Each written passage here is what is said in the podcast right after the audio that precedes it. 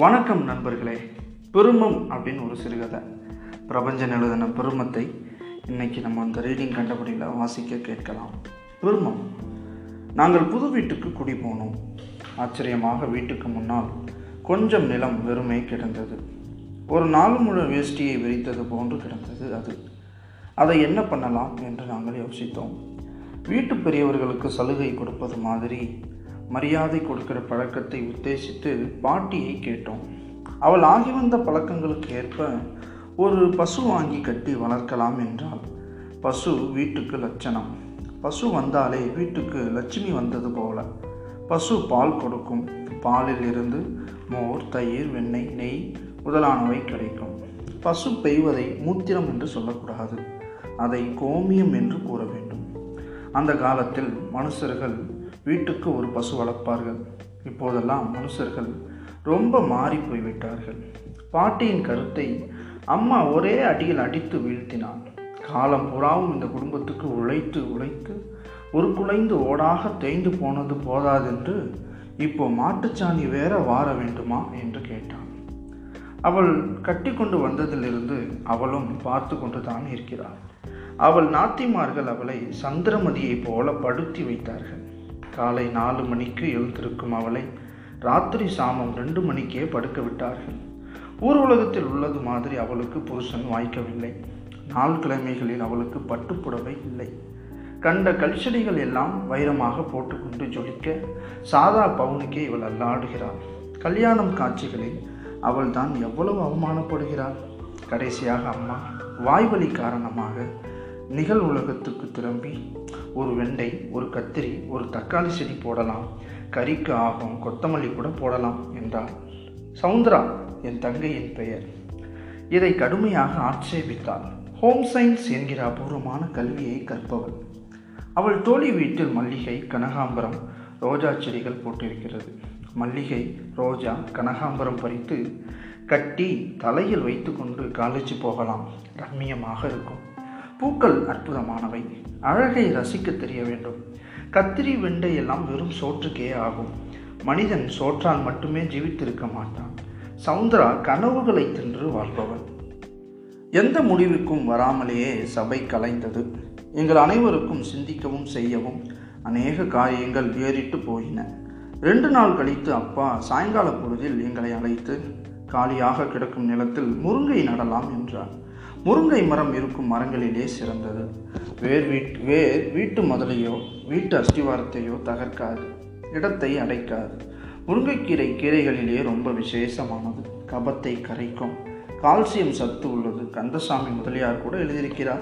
காயை பற்றி சொல்ல வேண்டியதே இல்லை. சாம்பார் வைக்கலாம். வாசனை சொல்ல வேண்டியதே இல்லை. ஊரை கூட்டும். காரக்குழம்பு கூட வைக்கலாம் தான். தேங்காய் துருவல் போட்டு கறி பண்ணலாம். வீட்டு முகப்பில் மரம் ஒரு அழகை தரும். நிழலும் நிழலும் தரும். வீதியை ஒட்டிய அறைக்கு எப்பவும் வெயில் வராது. குளிர்ச்சியாக இருக்கும் அப்பாவுக்கு முருங்கை பிடிக்கும். எனக்கும் பிடிக்கும். அம்மாவுக்கு பிடிக்கும் பிடிக்காது என்பதில்லை. அடுத்த நாள் காலை அப்பாவின் சிநேகிதர் வீட்டில் இருந்து அவர் பையன் ஒரு முருங்கை கிளையை கொண்டு வந்தான். அப்பாவை எழுப்பி கொடுத்தான். அப்போது நாங்கள் தூங்கி எழுந்து காப்பி சாப்பிட்டு கொண்டிருந்தோம். அன்று வெள்ளிக்கிழமை ஆய்வேறு அமைந்திருந்தது. அம்மா ஸ்நானம் பண்ணி கூந்தல் முனையில் ஈரம் போக துணி சுருட்டி கட்டியிருந்தாள். மஞ்சள் மினுக்கில் அவள் வழக்கத்துக்கு விரோதமாக சிரித்து கொண்டிருந்தாள். அதன் காரணமாக அவள் அழகாக விளை முருங்கைக்கிளை கொண்டு வந்த பையனுக்கு காப்பி உபச்சாரம் எல்லாம் நடந்தது. அப்பா குளிக்க போனார். சாதாரணமாக அவர் அரை மணி முக்கால் மணி நேரம் குளிப்பார். அன்று அதி சீக்கிரமாக குளித்துவிட்டு நீர் சொட்ட சொட்ட துண்டை இடுப்பில் சற்றுற்றி கொண்டு வந்தார். அப்பாவிடம் ஒரு பட்டு வேஷ்டியும் பட்டு துண்டும் இருந்தது. தாத்தாவின் திவச நாளிலும் பண்டிகை விசேஷ காலங்களிலும் அவர் அதை தான் அணிவார். மஞ்சளும் இல்லாமல் பழுப்பும் இல்லாமல் இரண்டுக்கும் இடைப்பட்டு இருந்தது அது. கரை பச்சை வண்ணத்தில் கை அகலம் இருக்கும். வெயில் பட்டால் எரிவது போல் மினுங்கும். வருஷத்தில் பத்து பன்னிரண்டு நாட்களுக்கே அது பயன்பட்டு வாழ்ந்தது.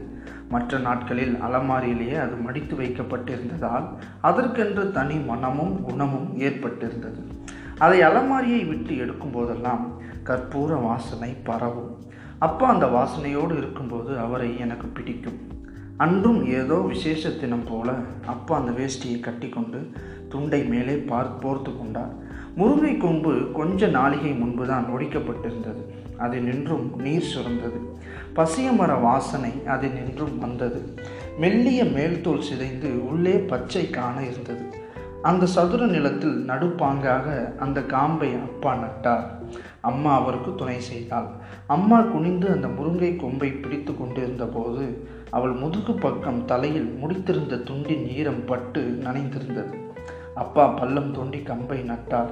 நான் வேடிக்கை பார்த்து கொண்டு நின்றிருந்தேன். சவுந்தரா ஓடிப்போய் வாளியில் நீர் கொண்டு வந்து கொம்பை சுற்றி மண்ணில் வார்த்தாள் அம்மா மூன்றாவது வீட்டுக்கு ஓடிப்போய் மாட்டு சாணம் கொண்டு வந்து கொம்பின் முனையில் அப்பி வைத்தார். அன்று காலை நேரம் பூராவும் எங்களுக்கு முருங்கையே விஷயமாக இருந்தது. நானும் அப்பாவும் எங்கள் ஆஃபீஸ்களுக்கும் சவுந்தரா காலேஜுக்கு அன்று லேட்டாகவே போனோம். அடுத்த சில நாட்களுக்கு நாங்கள் முருங்கையை பற்றி சுத்தமாய் மறந்து போனோம். முருங்கை என்கிற விஷயம் எங்கள் வாழ்வில் இடம்பெற்றதாகவே எங்கள் யாரின் உணர்விலும் இல்லை. ஒரு நாள் காலை என்னை என் படுக்கையில் வந்து எழுப்பினாள் சவுந்தரா. அவள் குரலிலும் அசைவிலும் அவசரம் தெரிந்தது. என்னை பிடித்து குலுக்கினான் சனியனே காலையில் வந்து ஏன் என் உயிரை எடுக்கிற?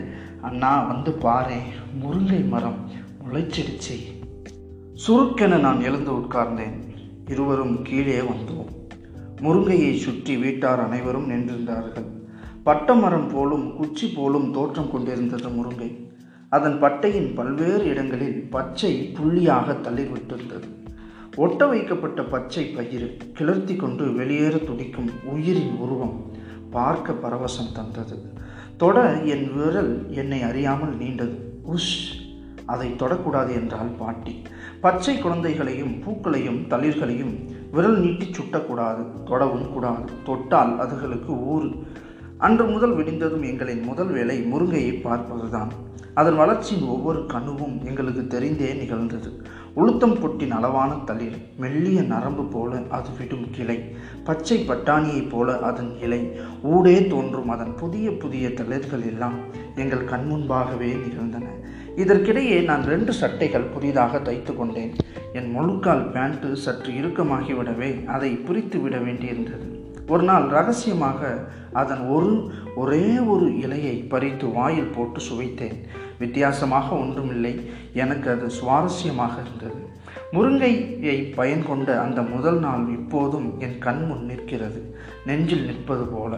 அம்மாவுக்கு நெய் உருக்க வேண்டி இருந்தது முருங்கைக்கீரை போட்டு உருக்கினால் நெய் ரொம்ப வாசனையாக இருக்கும் என்றாள் பாட்டி. அம்மா அப்படியே செய்தாள். மத்தியான சாப்பாட்டுக்கு அந்த நெய்யையே நாங்கள் விட்டுக்கொண்டு சாப்பிட்டோம்.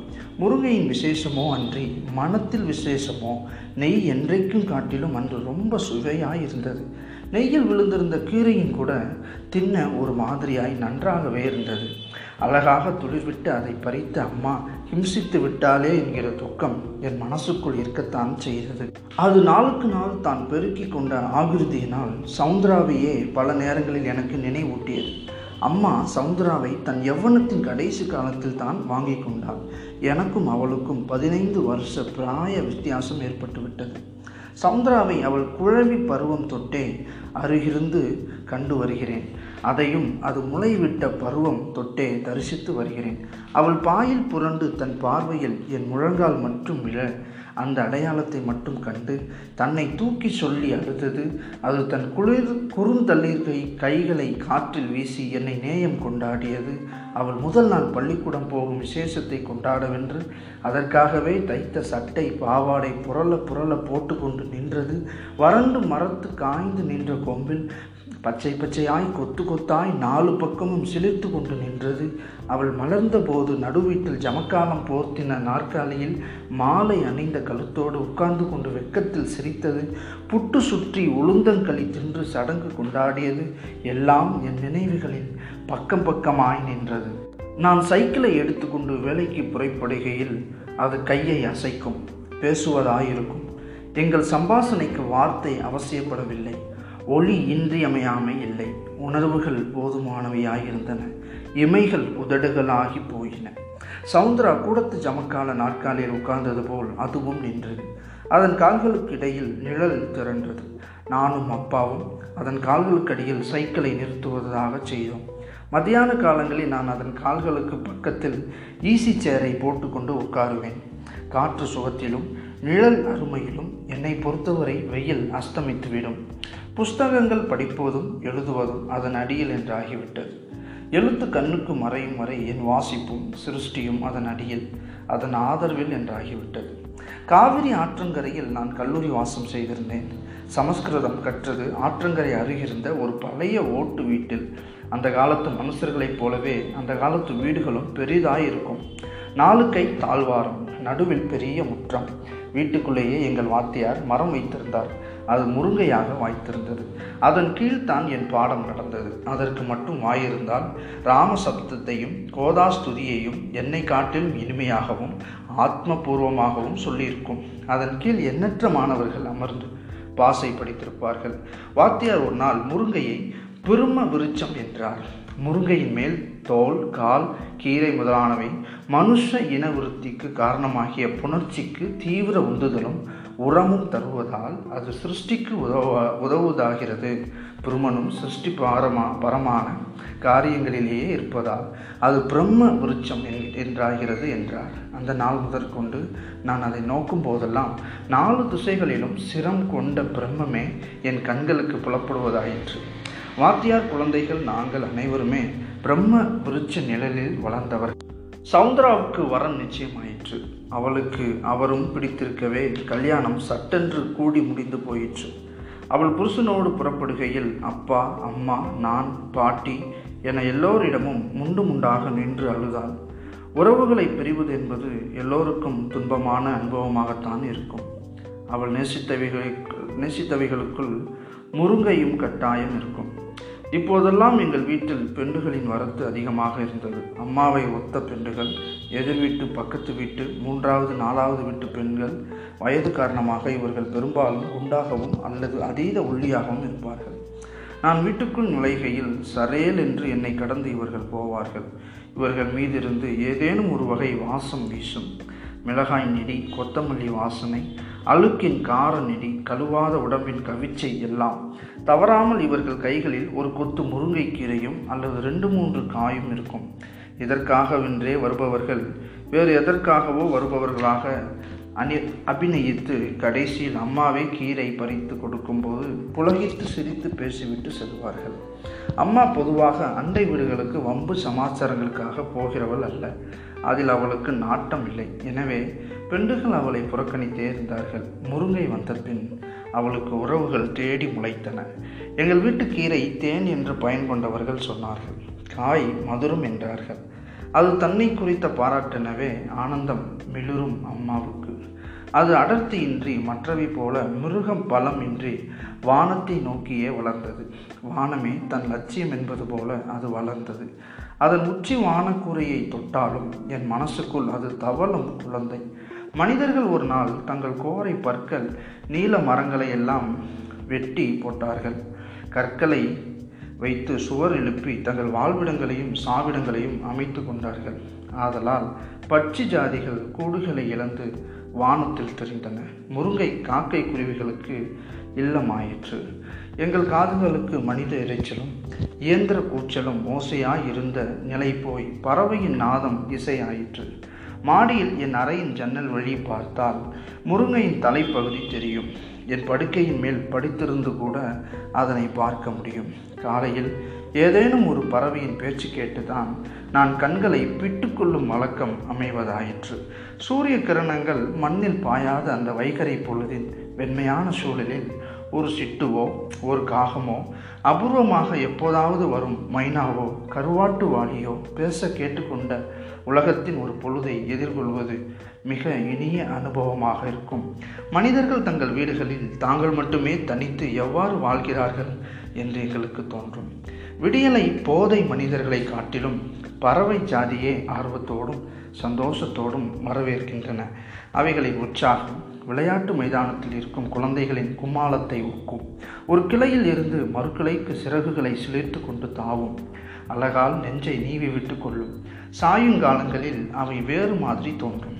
வேறு மாதிரி கூவும் ஒரு நாள் வாழ்க்கையை முடித்துவிட்ட திருப்தியும் சாந்தம் பொழுது முடிந்து விட்டதே என்கிற ஆதங்கமும் அந்த குரல்களில் இருக்கும். முருங்கையை பறவைகளோடும் தொங்கும் காய்களோடும் பார்த்தால் அசப்பில் தன் தோல் மீது குழந்தைகளை தூக்கி வைத்துக்கொண்டு குதி போடும் தாத்தாவைப் போல தோன்றும். திடீரென்று ஆயிரம் வருஷத்திய முதுமையில் மூச்சுவிடும் பாவமாயிருக்கும். திடீரென்று விடலை பையனின் குஷியில் குதி போடும். எங்கள் வீட்டில் முருங்கை சம்பந்தப்படாத சமையல் இப்போதெல்லாம் இல்லை. முருங்கைக்கீரை புரட்டல் அல்லது கூட்டு. காய் சாம்பார். முருங்கைக்காய் சாம்பாருக்கு மற்றதுக்கு இல்லாத விசேஷமான மனமும் சுவையும் உண்டு. எனக்கு அது ரொம்ப பிடிக்கும். காய் காரக்குழம்பு காய் பொரியல் இவ்வாறு ஏதேனும் இருக்கும். எங்கள் மரத்து பொருட்கள் எல்லாமே எங்களுக்கு பிடிக்கும். எங்கள் வீட்டுக்கு மூன்றாவது வீட்டில் ஹெட்மாஸ்டர் ஒருத்தர் குடி வந்தார். மிகப்பெரிய பள்ளிக்கூடத்தில் மிகப்பெரிய வாத்தியார் அவர். அவர் எங்கள் தெருவுக்கு குடி வந்த பிறகும் நாங்கள் காரியாதிகளை கவனித்து கொண்டிருந்தோம். நாங்கள் அவருக்கு புல்லாக தெரிந்தோம். தெருவில் போகும்போதும் வரும்போதும் அவர் வானத்தை பார்த்தவாறே நடந்தார். எதிர் வீட்டு கோனார் வாத்தியார் வீட்டு திண்ணையில் மாட்டை கட்டி பால் கறந்தார்.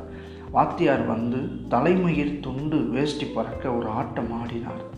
தெருவோர் எல் அவர் தொண்டையின் முழு ஆகிருதையும் அன்றே கண்டனர். ஒரு நாள் அவர் என்னை காண வந்தார். உத்தியோக உடையிலேயே வந்தார். எலிசபெத் காலத்து ஆங்கிலத்தில் தற்கால கல்வித்துறையின் சீர்கேடு சினிமா மாவு மிஷின் குடும்ப கட்டுப்பாடு எல்லாவற்றையும் பற்றி சம்பாசித்தார். தவறுதான். அவரே தான் பேசினார். கடைசியாக அடடே முருங்கை மரம் என்றார். நான் ஆமோதிக்க அவசியம் இருக்கவில்லை. அது முருங்கை. கொஞ்சம் காயும் கீரையும் பறித்து கொடுத்தேன். அவருக்கு மேலும் கீழும் அழகான பல் வரிசை இப்போதெல்லாம் மாலைகளில் முருங்கையின் கீழ் இருப்பது இயலாததாயிற்று. திடீரென்று வானம் நினைத்து கொண்டு மழையை பொழிந்தது. காலம் அதன் கிரியைகளை மிக ஒழுங்காகவே செய்தது. காற்றில் ஈரம் கோர்த்து அறைக்குள் இருப்பது சுகமாக இருந்தது. மண் குலைந்தும் ஈரம் செறிந்தும் போகவே நடப்பது நிதானம் தேவைப்படும் தொழிலாயிற்று. அடிக்கடி காற்று பழுத்து வீசி நித்திய வாழ்க்கைக்கு இடையூறாயிற்று. பலத்த காற்று அடிக்கடி ஊரை கடப்பதாயிற்று. ஒரு நாள் மழையில் அலுவலம் சென்றேன். உள் இருக்கையிலே பலத்த காற்று வீசியது. ஜன்னல் கதவுகள் கட்டுப்படுத்த முடியாதபடிக்கு அடித்து பயம் எழுப்பின. எல்லாம் முடிந்து அமைதி நிலவியது. மதிய உணவுக்கு நான் வீடு திரும்பினேன். எங்கள் வீட்டுக்கு முன்னால் சிறுவர்களும் பெரியவர்களுமாக ஒரு பெரும் கூட்டம் நின்றிருந்தது. தெருவை அடைத்து கொண்டு வீழ்ந்து கிடந்தது முருங்கை. மெலிய மெலிய விரல்களாக கிளைகள் பொட்டு பொட்டாய் இலைகள். ஊடே தங்க பொட்டாய் மஞ்சளாகி பழுத்து போன இலைகள். கிளைகளாகவும் காய்களாகவும் விறகாகவும் அவரவர் தங்கள் சக் சக்திகளுக்கு ஏற்ப திரட்டி கொண்டு சென்றார்கள். பார்த்து கொண்டு இருக்கும்போதே மரம் இருந்த இடம் சுத்தமாயிற்று. அம்மாவும் அப்பாவும் பாட்டியும் தள்ளி நின்று கொண்டிருந்தார்கள். நான் வழக்கமாக சைக்கிளை நிறுத்தும் இடத்தில் கொண்டு நிறுத்தினேன். முருங்கையின் நிழலில் தான் நான் சைக்கிளை நிறுத்துவது வழக்கம்.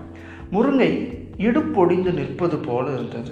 பாதி மண்ணில் புதைந்தும் பாதி புழுதியும் அது ஆகியிருந்தது. மறுநாள் காலையில் தான் அது இல்லாமையின் தாக்கம் எனக்கு புலப்பட்டது. நேற்று இருந்தது இன்று இல்லை. மொட்டையாக அடித்தண்டு மட்டும் நின்றது. கொஞ்ச நாள் போயிருக்கும் ஒரு நாள் காலை காப்பிக்கு மாடியை விட்டு கீழ் இறங்கி வழக்கப்படி டம்ளரோடு முருங்கையின் அருகில் போய் நின்றேன். எனக்கு அங்கு ஆச்சரியம் காத்திருந்தது. துண்டாகி நின்றிருந்த மரத்திலிருந்து ஓர் இடத்தில் சின்னதாய் கிளைத்திருந்தது. உயிர்தான். நன்றி நண்பர்களே. Thank you.